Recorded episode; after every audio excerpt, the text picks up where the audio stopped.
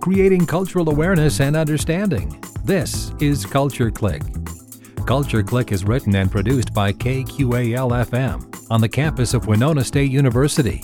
This week on Culture Click, we take you to the Winona County Historical Society for the annual Cemetery Walk. The Cemetery Walk features theatrical portrayals of Winona County historical figures. This year's walk focuses on Winona area parks and the many stories behind them. I'm Willard Hike, and this is Culture Click here on KQAL.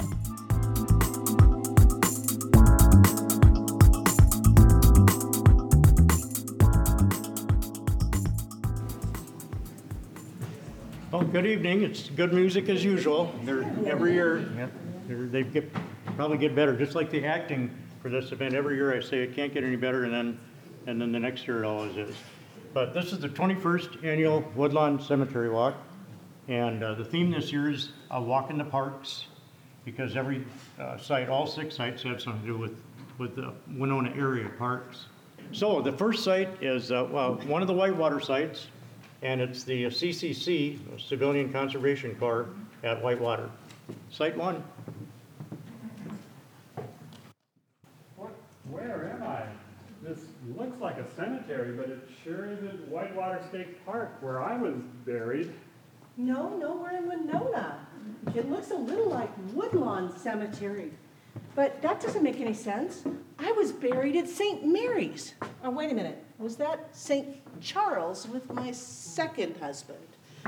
Hmm. I was laid to rest in the cemetery of Cedar Valley Church, the same church where I was baptized 102 years earlier, I might add. Well, this is my gravesite. Mine and my wife Margaret's. I'm Ken McQueen. And Don't confuse me with Steve McQueen. I wasn't a famous actor. I ran the RD Cone hardware store in downtown Winona. You may meet the previous owners of Landon's on this tour also. You know, we must have been brought together for something important. Didn't you say that you were buried in Whitewater? That's a state park with campgrounds, not Yeah. burial grounds. Yeah, that's right. I, I'm, I'm one of the very few people buried in Whitewater.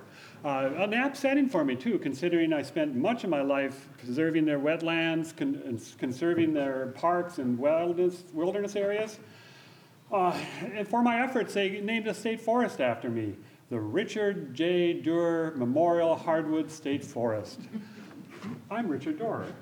I remember you. Save the wetlands was your battle cry. That would be me. And, and you are? Oh, I'm Mildred Sebo, and I think we were brought together to share our stories of Whitewater. My connection began in 1934 when I organized the early historical pageants in the park. And I am proud to say, thousands of people attended those pageants. That's kind of like bringing dead people back to life to entertain all folks like these, huh? I remember Whitewater from all the Boy and Girl Scout camporees that I had helped organize in the 1940s and 50s. I was involved with many Winona organizations, but my greatest sense of accomplishment came from bringing young people into the great outdoors. Well, this is my opportunity to share some information about Whitewater. In the 1930s, I guess I should introduce myself first. I'm Catherine Lambert Breitbach, and in the 1930s, I recruited young men to work at state and national parks with the Civilian Conservation Corps. That's the CCC. That was the pet project of President Franklin Roosevelt. It was one of his um, projects under the New Deal initiative. It was meant to counter the devastating effects of the Great Depression. You know, most people forget that one in four Americans were out of work in 1933 when President Roosevelt took office. It's just horrible. Yes, it was very scary times. We were lucky to have had leaders like President Roosevelt who saw the problem and could work together with others to solve it. And uh, don't forget, his wife, Eleanor, she was the driver too.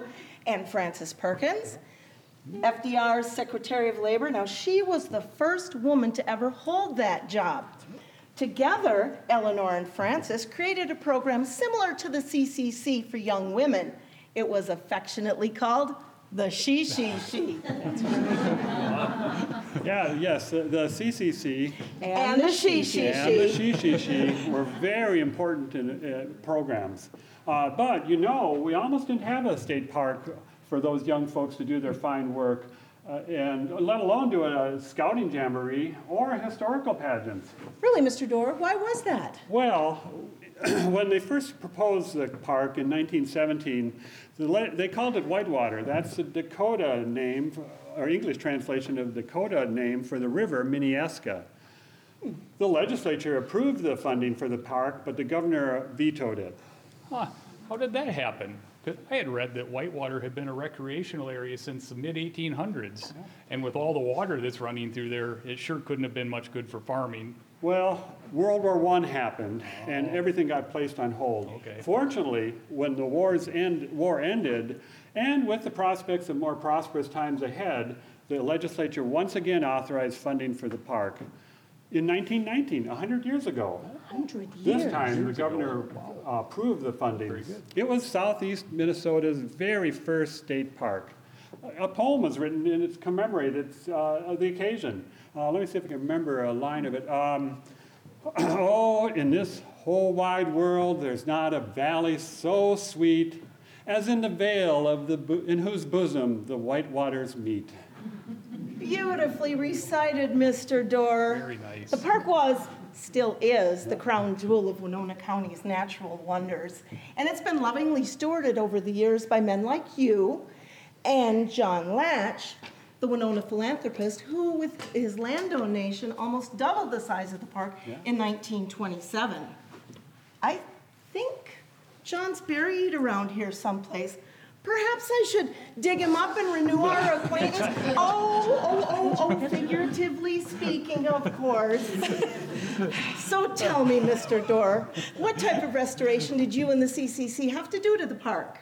Well, it is a crown jewel, M- Ms. Sebo, but when I first laid eyes on it, it was, um, it was a, a diamond in the rough. Uh, it was suffered under years of massive soil erosion. Um, parts of it were buried under 12 feet of silt. Logs jammed the streams and the rivers. It was a mess, but, and many people thought I was a fool to take on the challenge. Well, thank goodness for fools like you, Mr. Dorer, because the work that you did restoring that park not only made it beautiful, but it also taught valuable life skills to our CCC men. By the way, did you happen to work with the WPA, the older men too? Ah, the WPA, the Works Progress Administration. Well, you probably know more about those alphabet soup programs of the New Deal than I do, Miss Breitbach, since you recruited for them. Well, that's true. I did recruit for the poor department. That's currently called social services. But just to set the record straight, back then my name was Mrs. Lambert, not Mrs. Breitbach. I was a single mother back then. Yes, I remember you. Divorced and uh, three little ones to care for? You were so fortunate to have a job, Catherine. Yes, I was, Mildred, because as you know, if Mr. Lambert had been in the picture, I wouldn't have been able to work. Because no matter how qualified or how competent, married women just couldn't get jobs. Don't I know that, committed bachelorette for all of my 102 years? well, back to what I was saying about recruiting for the poor department. We were looking for a few good men, uh, not me, between the ages of 20, 18 to 25. And we wanted them to work outdoors. And we paid them $30 per month. And they had to send $25 of that back home. Huh, And they agreed to that. They happily agreed to that. In many cases, that was the only money that was coming into their families. These times were Okay. really hard. Now, just to clarify, when I was recruiting for them, I was working for the Federal Labor Department because the CCC was actually a collaboration of many different federal agencies. The recruitment was done by the Labor Department. The Army took care of the work camps, and then all of the conservation work was done by the Forest Service and um, the National Parks Program. And of course, Whitewater was one of the parks. Whoa, that is some kind of coordination ex- between all those agencies. And I kind of thought organizing all these nuts and bolts in my hardware store was complicated. It was considered one of America's most popular and uh, successful programs. Uh, and those men were good workers too. Uh, besides the cabins, they built, uh, besides the conservation efforts, they did, built cabins, they built stone shelters, bridges, signs, you name it, they built it. And the camporees that I helped organize made really good use of those facilities, especially when we sent the Boy Scouts to a polar camp in February. How about you, Miss Sebo? Did your pageants make use of those facilities too? Truth be told, Mr. McQueen, those weren't built when I first organized those mm, pageants. Okay. We held the pageants in the park's natural beauty, the great outdoor amphitheater. Mm-hmm. And it was the excitement of, of reenacting some of Minnesota's history that inspired me to start up the Winona County Historical Society. We were one of the few counties in the state that didn't have an organization that was dedicated to preserving and communicating its history. Yet, we were one of the richest in historical mm-hmm. content. Mm-hmm. It needed to be done. Absolutely. And Mildred, you were definitely the driver for that. You know, Eleanor and Francis would be very proud. Mm-hmm. Well, thank you, Catherine, but I think we should all be proud of our accomplishments. All it takes is an idea, the energy to keep it moving, and the cooperation of others. I remember a quote by Helen Keller, the famous American author and political activist. She wrote, Alone, we can do so little. Together, we, can, do so much.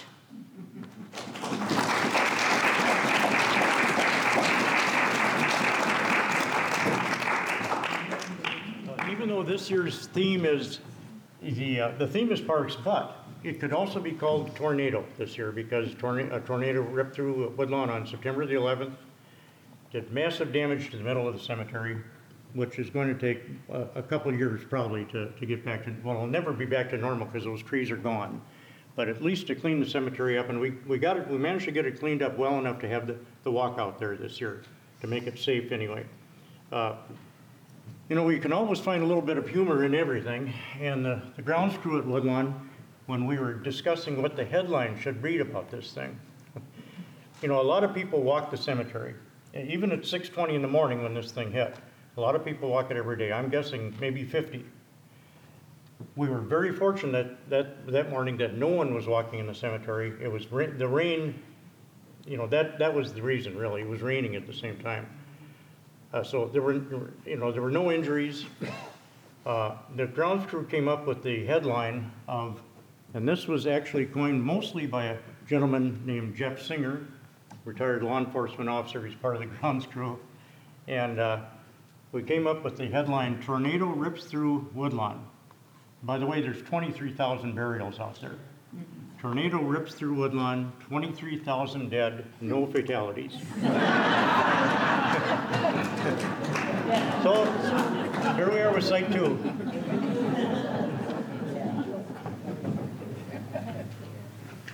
John, John, where are you? Oh, hey, Sarah. I'm looking over here on this rock. There's some great moss over here.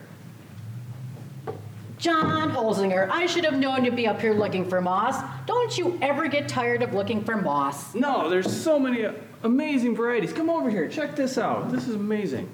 John Holzinger, the last time I was climbing upon these rocks, I almost got bit by one of those rattlesnakes that are all over here. Doesn't that scare you? No, you know, I've got my stick and I know how to use it. That's true. You've killed many a snake with that. Yep. Well, Sarah and John Holzinger, why am I not surprised to find you here? Louise Garvin, how are you? We haven't seen you for a long time. I'm well. Well, how are you? And where's Herbert today? Oh, Herbert's up climbing up to one of the tops of those hills. You know how he loves the view from up there. Well, you know, everybody does. It's sure quite a view up there. And what a gift he, he did for giving the, those heights to the normal school. I think it should be called Garvin Heights. Now that the normal school has donated it to the city of Winona, it should have a proper name. And I can't think of anything more appropriate than your last name, Louise. Garvin Heights. It has a nice ring to it. That's nice. Well, John, you know, Herbert wanted to be sure that you could still bring your students from the normal school out here to study botany. And rattlesnakes. Yes. Herbert wanted to make sure that was always possible. To see the snakes? No, Sarah. Oh, the moss and the geological work that John is so learned about. But I did hear that you and your son found one with 10 rattles and another one that was, what, three feet long with seven babies waiting to be born. Yeah, we did. You know, this is their habitat after all. We are the invaders here. But you know, your husband, he donated the, the farmer's park to the community. That was really quite a gift that he did there. That's good. That's good. Well, hello, everyone. Did I hear somebody talking about Farmers Park? Well, hello there. And who might you be? Well, I'm Cora Sebo Goss, and well, I was just a youngster when you folks were rambling around these hills and establishing these beautiful parks for us. But I thought you would like to know, Sarah, your idea about naming Garvin Heights actually happened. I knew it would. Garvin Heights. You were clairvoyant. I'm good But at. John, just up the street, is also Holzinger Lodge, named in your honor. And it sits right at the base of the hill where you used to take your students.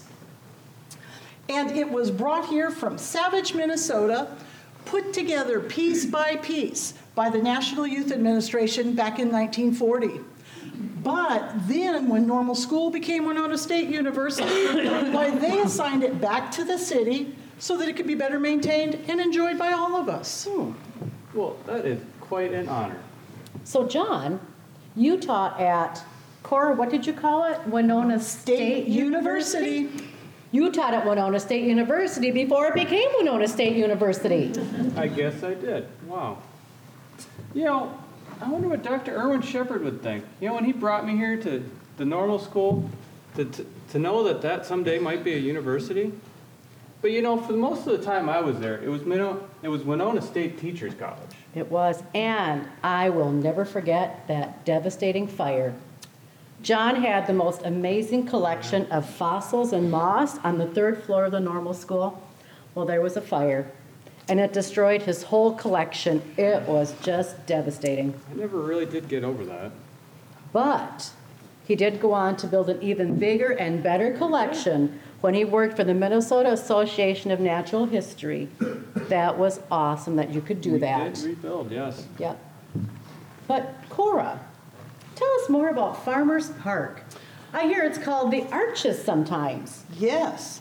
And you know, Louise, that gift from you and Herbert, those 27 and a half glorious acres, was and is such a gift to this community. But how did that all come about? Well, when Herbert first came to Winona, you know, he was working for the railroad. But then in 1889, he left the railroad and helped start the State Milling Company. I remember that. He eventually became vice president of the company. He was always interested in parks and highways and also the rural life and 4 H for the kids.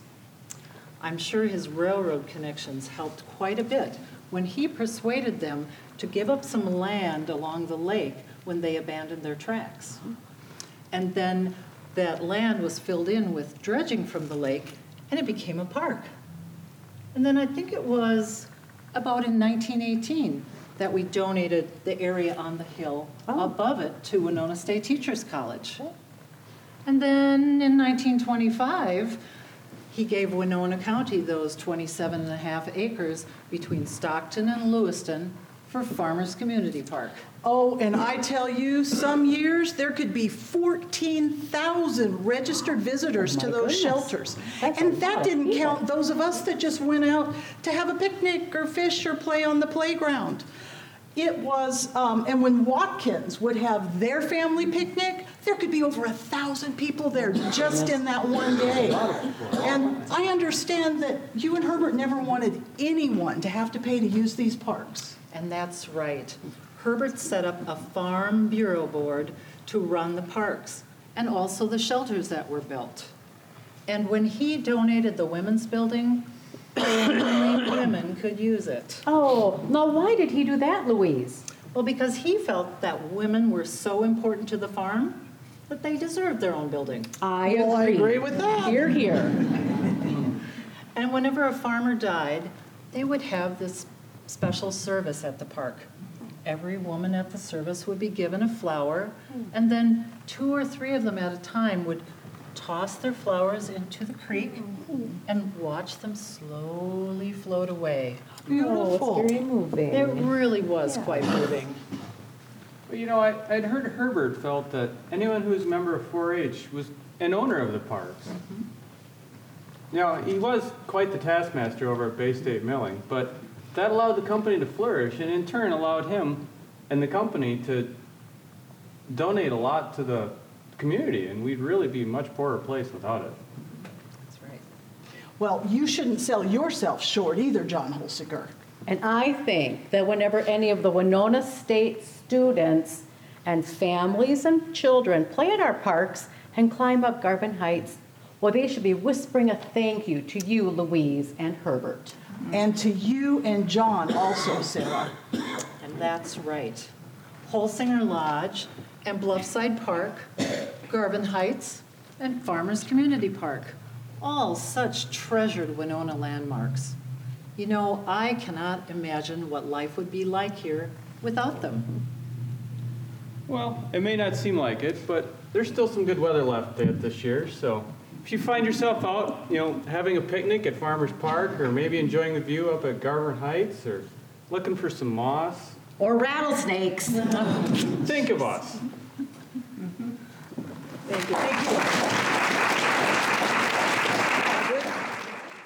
Concerning Garvin Heights, every time we have visitors, we always take them up to Garvin Heights.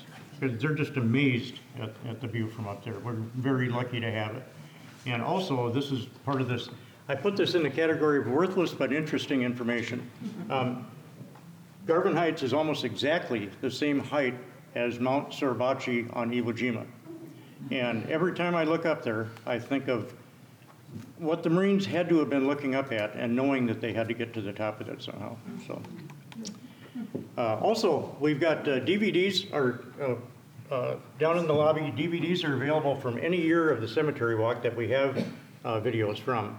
And there's a limited amount from each year, but we can always get more uh, if you want a certain years that we don't have. So, this is site three. Ellen, how delightful it is to see you here.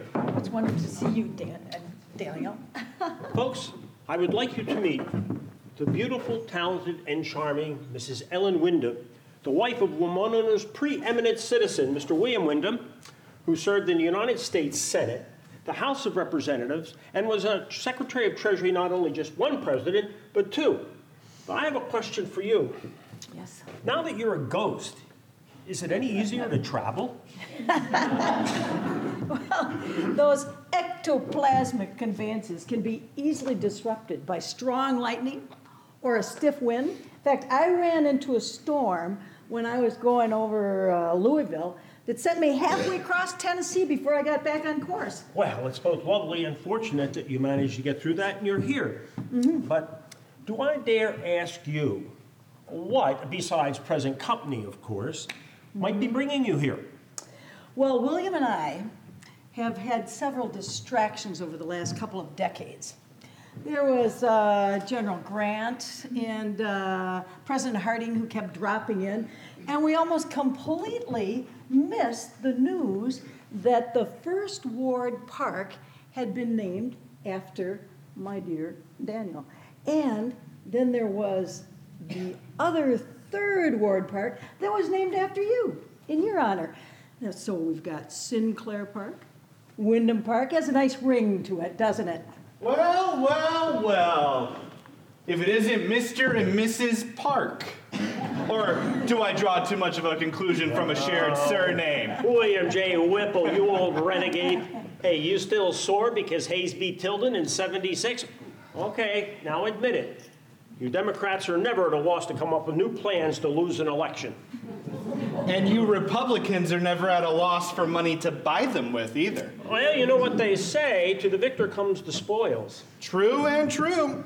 Your inexplicable loyalty to the Republican cause did land you two terms as Winona's postmaster, after all. Yes, and when the voters had the bad judgment to turn us out in 85, you got your four years in. Well, I hope I left it just as well as I found it when you returned after the election of 90. And you know, it is really too bad that Winona never got around to naming a park after me. We'd all be family at last. well, I fancy that my having headed up the park board for all those years had a bit to do with it. Mm-hmm. Spoils again, right? but where are my manners? How are you doing, Mrs. Windom? Oh, and and how is your esteemed husband? Well, for being dead 128 years, very well, thank you. he can't stop talking about those days in the Senate, and then uh, he also uh, kind of thinks that uh, a big mistake was made in choosing uh, James Garfield to run for president when the party chose him instead of William. I Well- think uh, this was 1880. Big mistake. Big Yes, mistake. well, you know, um, Garfield did come to a tragic end. I must confess, though, that I'm glad it wasn't William who was the target of the assassin's bullets. As am I. Tell you, two stints as Secretary of Treasury was enough for my, that was close enough to the White House for my liking. But it did put him on the $2 bill. And uh, I kind of thought he wasn't for long. I always thought him to be a lot better looking than Thomas Jefferson. well, As well you should. You know, for a Republican, he was a fine man. And while I may have disagreed with just about everything he advocated for, I will be the first to admit that he was a man of character. Now, if he had only switched allegiances to the Democratic side of things, I might have felt a little more warmly toward him. Oh, William, after all these years, and you still have not seen the light. But for a couple of old party war horses, it was a good line of work that you and I ended up in. I published the Republican paper, and your Winona Herald catered to the misapprehensions of those folks misled by you Democrats. You, uh, you describe our positions accurately enough, but I will always maintain that the errors were on your side of the ballot. There's no question about it. Newspapering in the 19th century was a partisan affair. There was none of this fair and balanced stuff for us. Our readers knew where we stood, and they gave their undivided attention to whatever views they agreed with. Well, I must say, they might have the same situation these days with uh, Fox News and uh, M- M- MSNBC. Oh, yes, yes, I'm well aware of that, but it's still very different from back in our day when we would write on our respective editorial pages. You know, we would go toe to toe over the various issues of the time, be it unions or tariffs or free silver, whatever the issue of the day was. I was always right, he was always wrong, of course. Uh, now, I think it was just the opposite. But no sooner would the two of us put our papers to bed, we would meet again in bonds of friendship. Finally, something we can agree on. I've always maintained that William was as warm hearted as he was wrong headed. And, and I dare say he felt the same way about me. But if we want to have a strong and healthy democracy, there's no avoiding differing opinions and sharp debate. And in the end, both he and I were just seeking what was best for our country, our community, and our neighbors, even if the Democrats could never come up with the right answers. There is one last bit of business that truly proves that we did have more in common, though, than our political differences. You see, in 1901, our two papers, his Winona Republican and the Wright paper, the Winona Herald, they merged together to form the Winona Republican Herald. And then in 1954, they renamed it to the Winona Daily News. And I am very pleased to say that it is still being published to this very day. Now, Mrs. Windom, if I may be a reporter once again, tell us what are your thoughts on Windom Park? Well, uh, it's very lovely in terms of it's a nice gazebo, nice flowers. Uh, and in fact, it's turned out to be a fine home for Princess Winona and uh, her pelicans and tortoises after they were so rudely evicted from their proper home in Central Park. Now, now, I hope that you know that neither Daniel nor I had anything to do with that particular post office. Yeah, Yeah. no, Yes, I and know. as I do say, there are a goodly number of people in this town that think it was a grave mistake. I think the two of you should editorialize on it. So, for my part, I'm back to Washington DC to join William in our final resting place. Uh, As long as he was here, his legal residence, he kept as Winona. But uh, I think that he just anticipated that uh, eternity would be far more interesting out east. Oh, well, give our regards then, and farewell. Well, Farewell. to you. Now, William, if those four whippersnappers in Congress have their way, this country is going to go to the dog.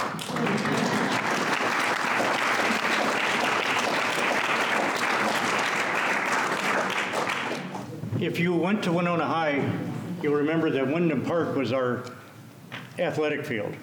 That was the closest place uh, that we could go. By the last, when we go down there on foot, of course, by the last week of school, or well, the last month of school, our gym uniforms couldn't even be termed gym uniforms anymore. They were shredded, and I hated to, you know, be uh, uh, out uh, doing activities between Fifth and Broadway, uh, looking like that. But that's the way it was. I think I think the boys wore red shorts and white t-shirts. I can't remember what the, what the girls had. Anybody remember that? Red jumpers. Oh, Okay. And Windom Park, that was the place we, we had it. So, the next one is Site Four. Has anybody seen Ida this evening? Ida? Good evening, ladies and gentlemen. My name is William J. Landon, J. I was born in Pennsylvania in 1853. I operated a prominent hardware store, one of the best west of the Mississippi River, Cohn's Hardware, on 2nd Street, where Grace Place is located today. I also dabbled in cattle breeding on the side, and this lovely Southern belle is my wife, Nancy Morgan Westmoreland Landon. Oh, Jay, you do go on. Good evening. I was born in 1868 in South Carolina. I did come from an old Southern family. I was a member of Daughters of the Confederacy and the DAR. My daddy was a physician with the Army of the Confederacy. Jay and I met in Atlanta and married in November 1900. Oh, indeed you did, Nancy. With me barely six months in the grave, too. Now, Ida, we've been over this many times. I was lonely without you and had our son to raise. Nancy and her family were so kind to me when you died that man in Atlanta on our return from our Florida vacation. Uh, folks, as you may have surmised, this is my late, late wife, Ida Cohn Landon. Anyway, Ida, where have you been? We were getting worried about you. Why, I took an early morning stroll down to Central Park to see my statue. Oh, it gives me such comfort to see her, Princess Winona, and know that for a time at least you did grieve for me. But Jane, she wasn't there. Where is she? Is she broken? Where is she? I can't deal with one more loss in my life. Oh, my dear, you have forgotten once again. You need to go to Windom Park now to view her. Our dear husband served on the park board for many years. He generously offered to donate the land for Central Park and the statue in Ida's memory. Princess Winona, the fountain with the turtles and the pelicans, were placed in Central Park in August 1902. This park was often referred to as Central Park or Landon Square. This bronze work graced the park for 60 years. I thought the statue a fitting memorial to you, my love. You had grown up in the area. I commissioned your distant cousin, Isabel Moore Kimball, to create the statue. Yes, I remember we met her in 98 when she taught uh, drawing that summer at the Teachers College. She took great care to get the details correct. She went to the zoo to observe pelicans. Her father caught her a snapping turtle to study as well. She used Native American women as models and authentic period clothing and jewelry. Yes, I love my statue, and I've always identified with her tragic life. Perhaps not all of these good people know the story of Princess Winona. Indeed, Nancy. The original site of our city was called Keoxa, or Wapashaw's Prairie, after the chief whose band spent summers there. The legend of Winona, Winona means firstborn daughter, has several versions. The basic story is this a young Native American woman, grief stricken over not being able to wed her true love, leaps to her death from a tall bluff. The version most well known in the area was told by William Keating in 1824 and was a third hand account. He heard it from Major Stephen Long, who led an expedition along the Mississippi River. Long heard it as early as 1817 from a Native American Wascota, which means red wing, who claimed to have witnessed the event as a child. Keating's account suggests that Winona was the daughter of Wapashaw, and she lived on this prairie. She wanted to marry a hunter, but her family wanted her to marry a warrior. While on a tribal expedition to Lake Pepin to dig for clay, her brothers pressed the issue once again. And ascending to the precipice in Wisconsin, now called Maiden Rock, she made the leap to her death. There is a similar story set in Alabama, and James Fenimore Cooper tells a parallel tale in The Last of the Mohicans. Anyway, our city's name is derived from this legend. Well, I have always identified with Winona as I am one who also knew so much sorrow in her lifetime. First, my mother died when I was just a girl of 14 years, and that was in 1870. And I had to assume the responsibility and care of our home and my two younger sisters and brother. And then in the beginning of 1883, over the course of six years, I had lost my two sisters and my brother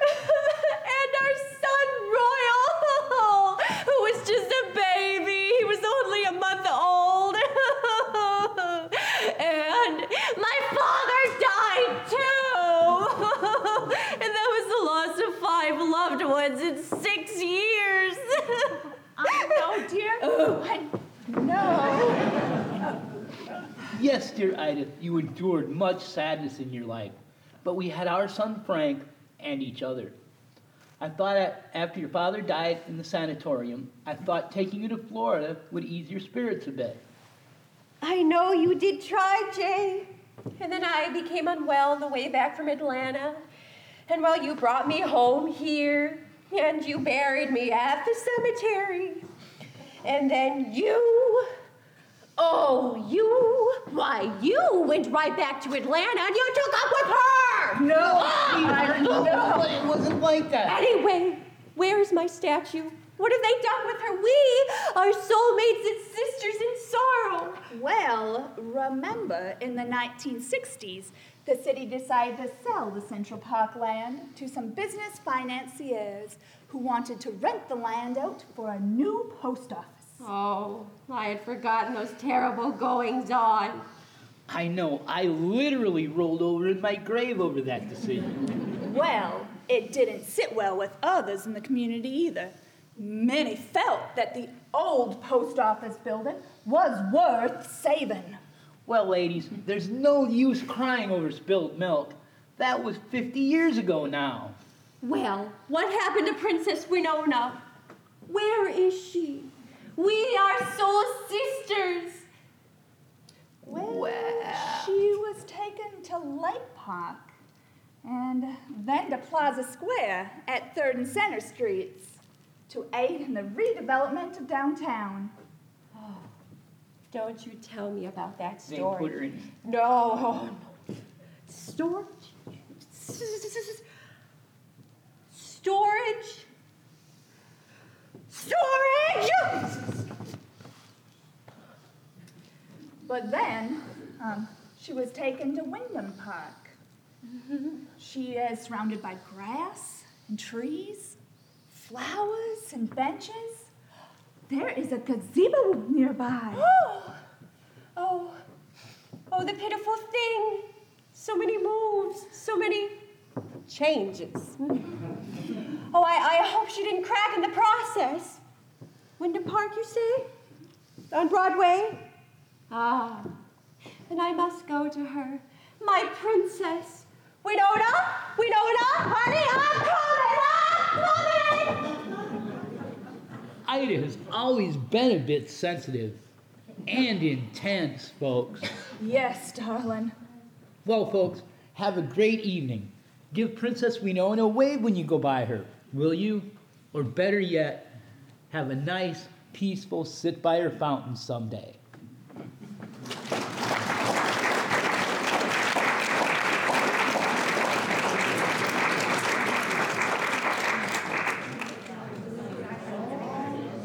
Okay, I'd, I'd like to bring your attention to one thing.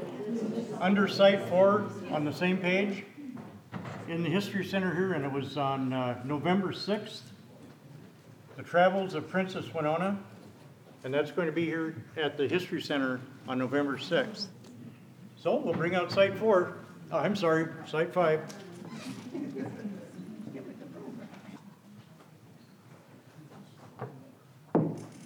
Careful there. Careful. Careful. Mind your manners. He Watch your doesn't mean step. to be so rude.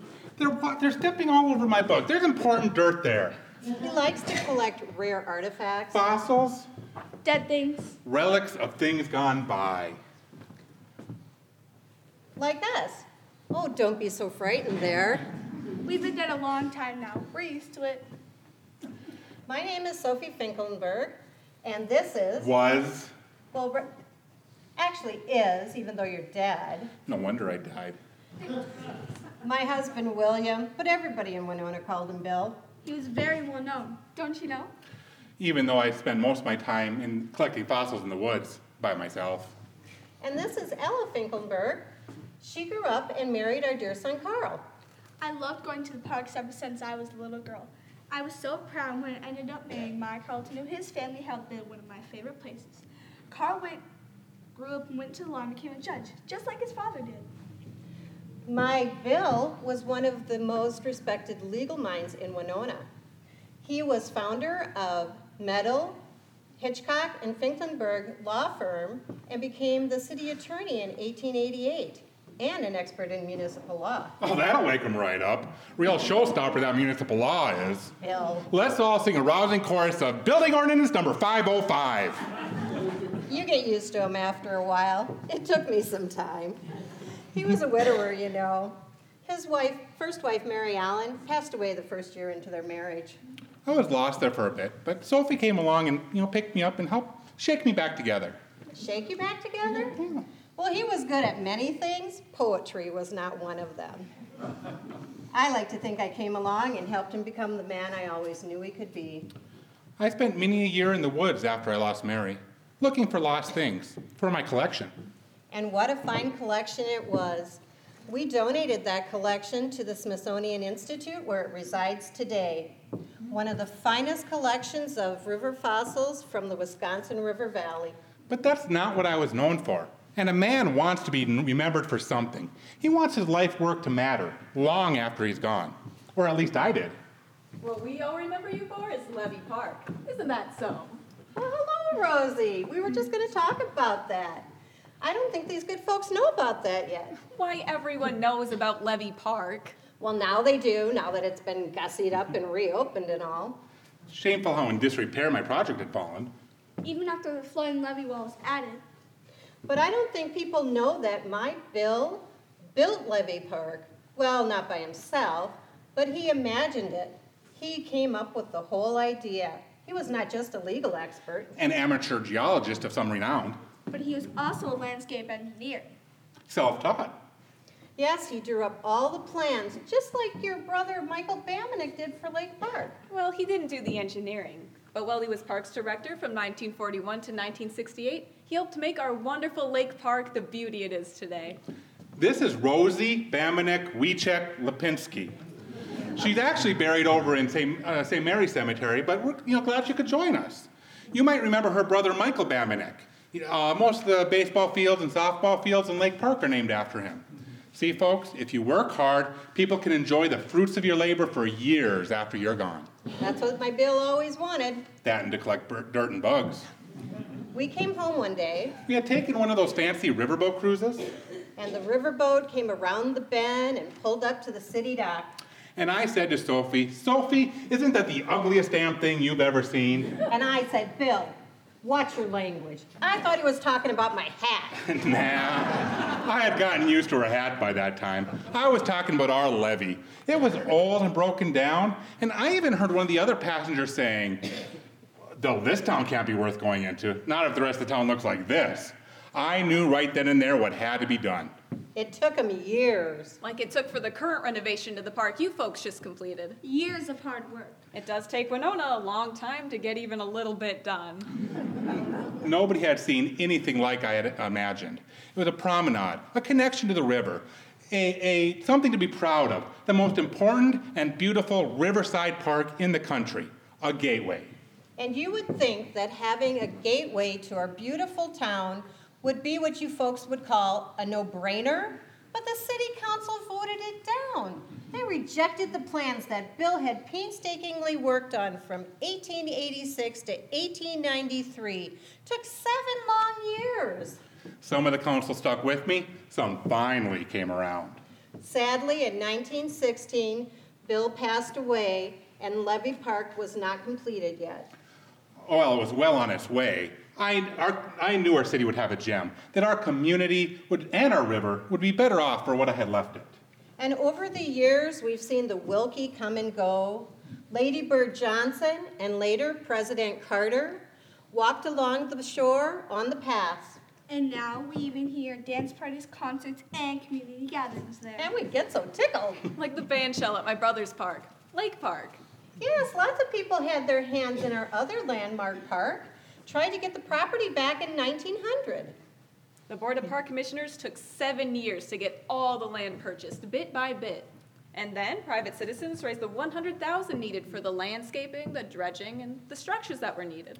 William G. Norton and Matthew H. Uh, Michael H. Laird, the famous lumber barons, they donated the first $10,000, mostly for preliminary work and, you know, surveys, while the rest of the money was being raised. Then they threw in an additional $50,000. That was mainly for fill, as the land was mostly marsh. And in 1924, the bandshell was donated by Frederick Somers Bell. Um, and in World War II, even Abbott and Costello performed there to sell war bonds. Performed where? There. Where? There? Where? There! There, yes, dear, there. In the bandshell. Oh, there! Well, why didn't you say so? My brother became head of the Parks Board, and many more improvements were added. In 1961, a local dentist, Clay Rohr, and the Winona Rose Society donated 50 rose bushes and created the Rohr Rose Garden, which at its peak had over 1,000 bushes. It is slated for a renovation, hopefully in the near future. So be sure to talk to your current council, city council members.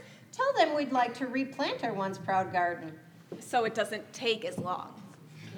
Later on, a Veterans Park was added, and a memorial to the wars and to those who have served. And in the winter months, when the lake froze over, it was home to our winter carnival. And ice skating. Lake Lodge was built and then renovated when the beach was moved to the community pool. And then the bike paths were added, and there was the part my brother worked so hard for the community ball fields and playground areas. So thanks to the Bamanek family. And the Finkelbergs, and many others in our community who work so tirelessly. Our community had two, has two, remarkable Riverside Park, Waterside Park to cherish, bookending the town. Yes, places for people to gather and play, to bask in the scenic beauty, and bringing us all closer to life giving water. With our lakes and our river. Levee Park. And Lake Park. What would Winona be without them? Now, thanks for stopping by, but can you move along now, folks? I'd like to get back to collecting my bugs.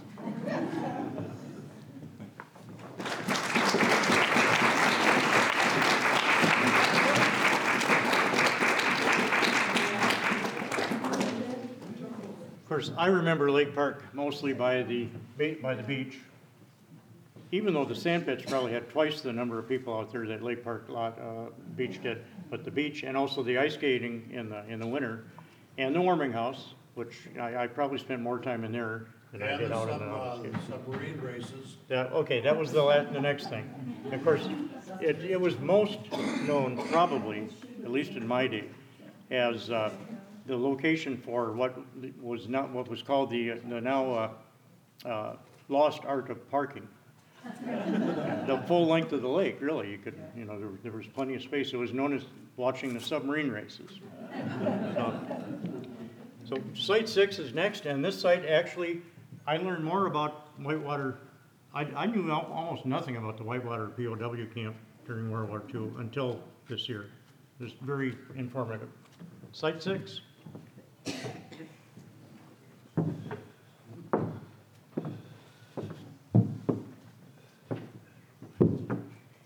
Well, good evening, ladies and gentlemen, and thanks for showing up. My name is Clinton W. Dabblestein, and I'm the farm agent for this area. Now, you folks, you've been getting all settled in here, but I'm going to ask you to take a little trip with me. We're going to go back to the summer of 1944, and when we get there, I'm going to ask you folks to change places with the people who were living there. And I'm going to tell you a story. I'm going to tell you a story about, well, Whitewater State Park. Soldiers, prisoners, friendships, maybe a romance or two, and bringing in the harvest. Now, this not only is a good story, it's a true story. So, can anybody here? I'm sure somebody can tell me what was going on in 1944. That's right, we had a terrible war going on. And as farm agent for this area, I called this special meeting to introduce a new government assistance program for the farmers. And I'm really excited about this program because it's one of the main things we can do to help the war effort and to help our farmers. Now, I've farmed down by Homer Township since 1916, so I know a thing or two about this.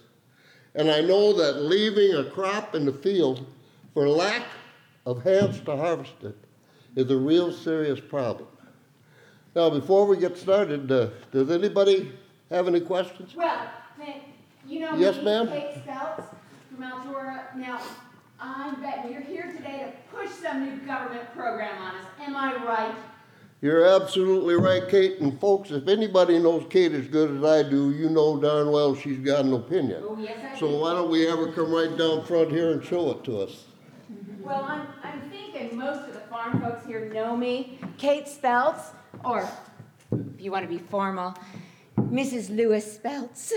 Now, my daughter, Catherine, Catherine's here with me today, too. She and her husband help out on our farm near Mount Vernon Township. Now, I have to tell you, I have known this man for a long time.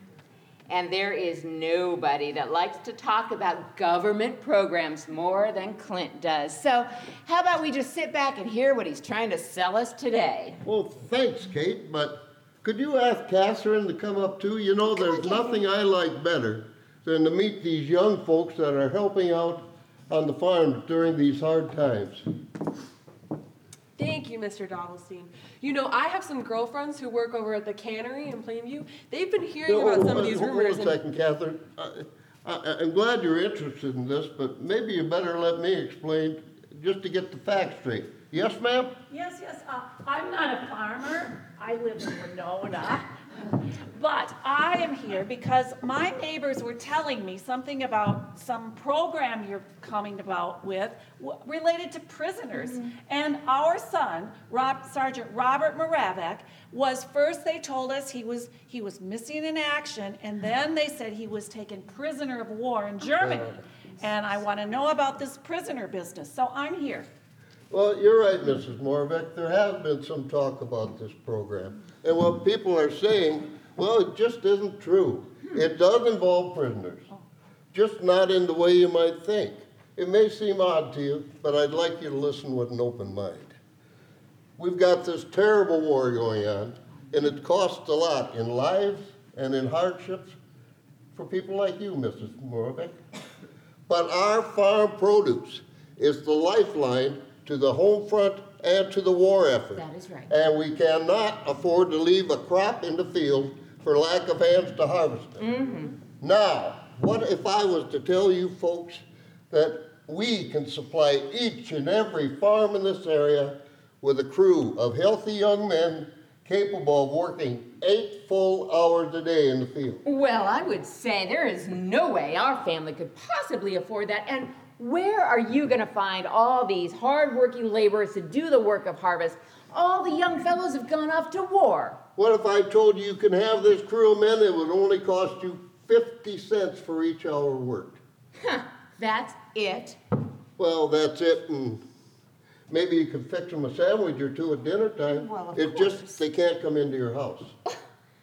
That is the craziest thing I've ever heard. And they can't come into our houses. Why not? Well, that's what, uh, they're German, Germans. Clint, half the people in this county are German. In fact, you're German too, aren't you, Clint? That's right, but I'm not a German prisoner of war. What? I can't believe it. You mean to tell me that those are the prisoners that people have been telling me about? Oh, I can hardly sleep at night for worrying about my poor Robert shut up in a German prisoner of war camp. Why in the world should we do anything for those those Nazis? Well, I hope they rot in he- I mean, I hope they rot. I understand, Mrs. Moravec, but wouldn't it be good if we could show these young men how we do things in this country? I mean, we let them write letters home. We give them good meals. Mm-hmm. We give them tokens for work they do so they can buy, well, like cigarettes and soap at the camp store. We even allot them two bottles of beer a day.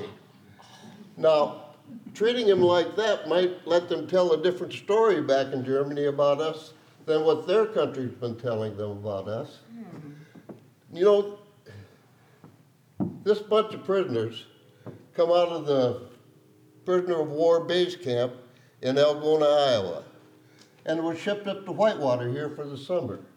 Some of these men have already been employed at the Lakeside Cannery in Plainview and at the Altura Turkey plant. That's where a lot of these rumors got started.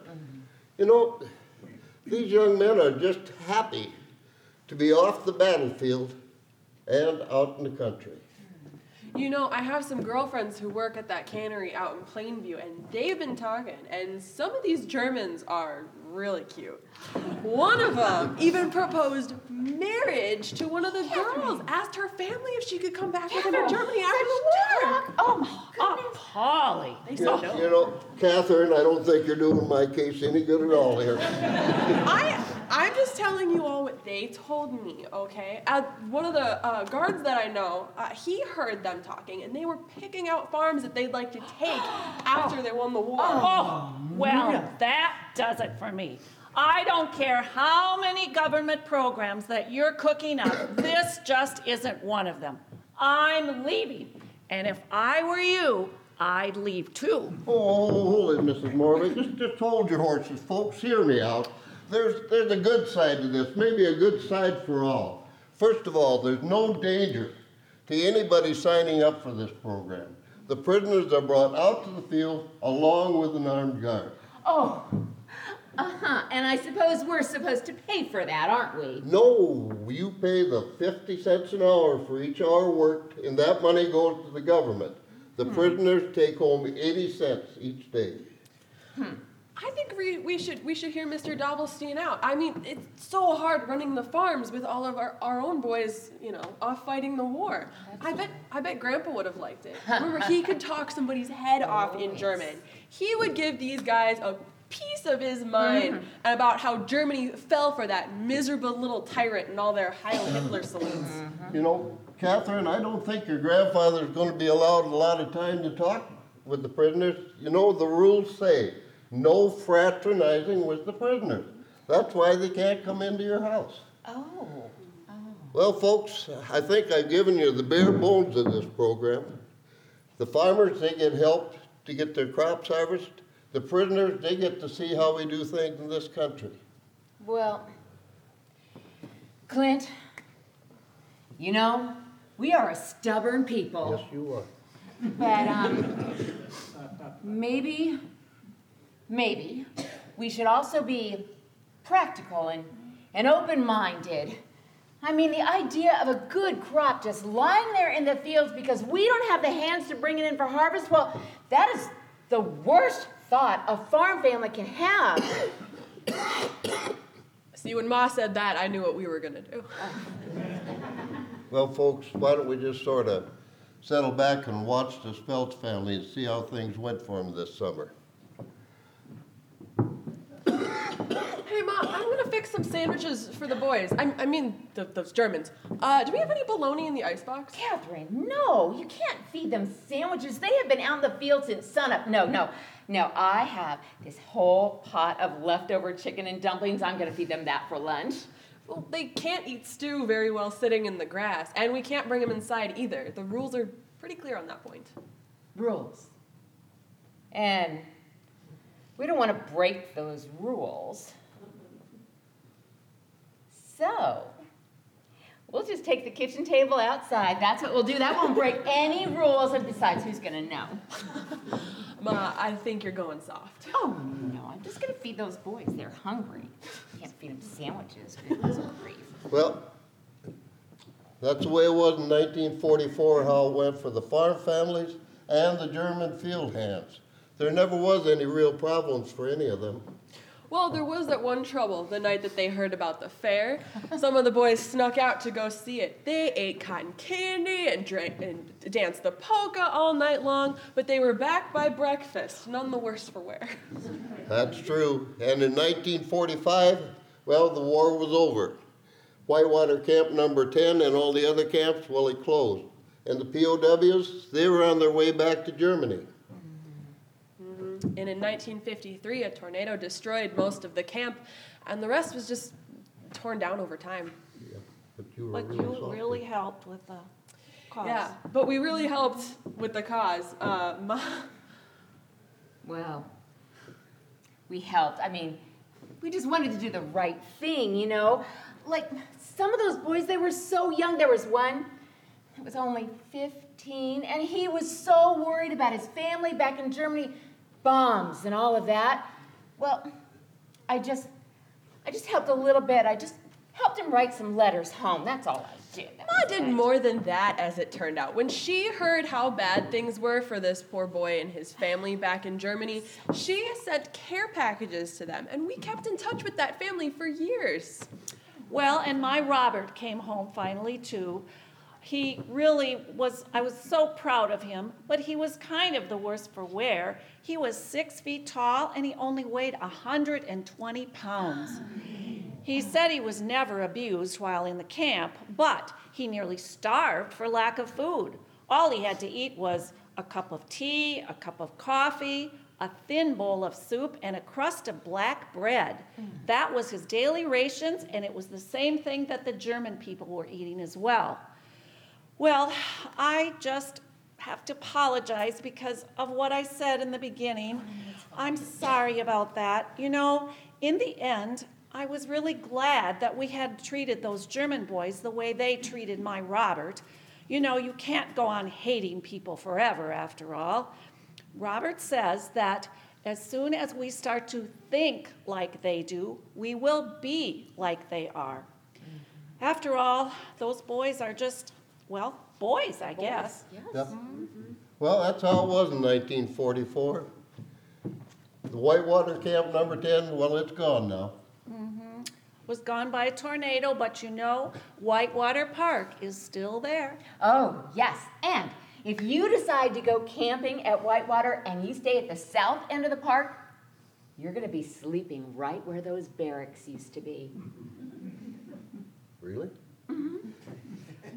True. And if you listen just real, real carefully, you just might hear an old German melody whispering through the trees. You hear it? Can you hear it? Uh, I don't hear it. Maybe though, next time we go camping out there, we will. I bet we will. Thanks for coming, folks.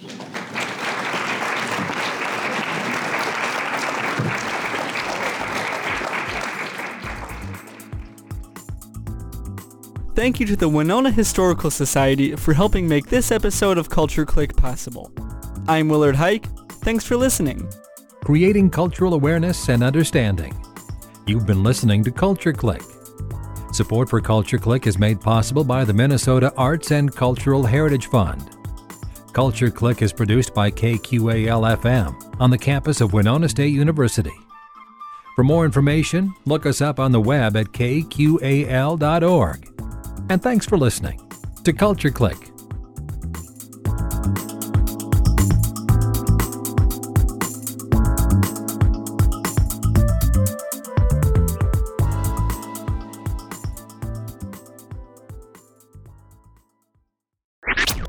Are you interested in all things Winona and the surrounding area? Find podcasts of Culture Click and all your favorite KQAL shows at kqal.org. Culture Click is made possible by a grant from the Minnesota Arts and Cultural Heritage Fund.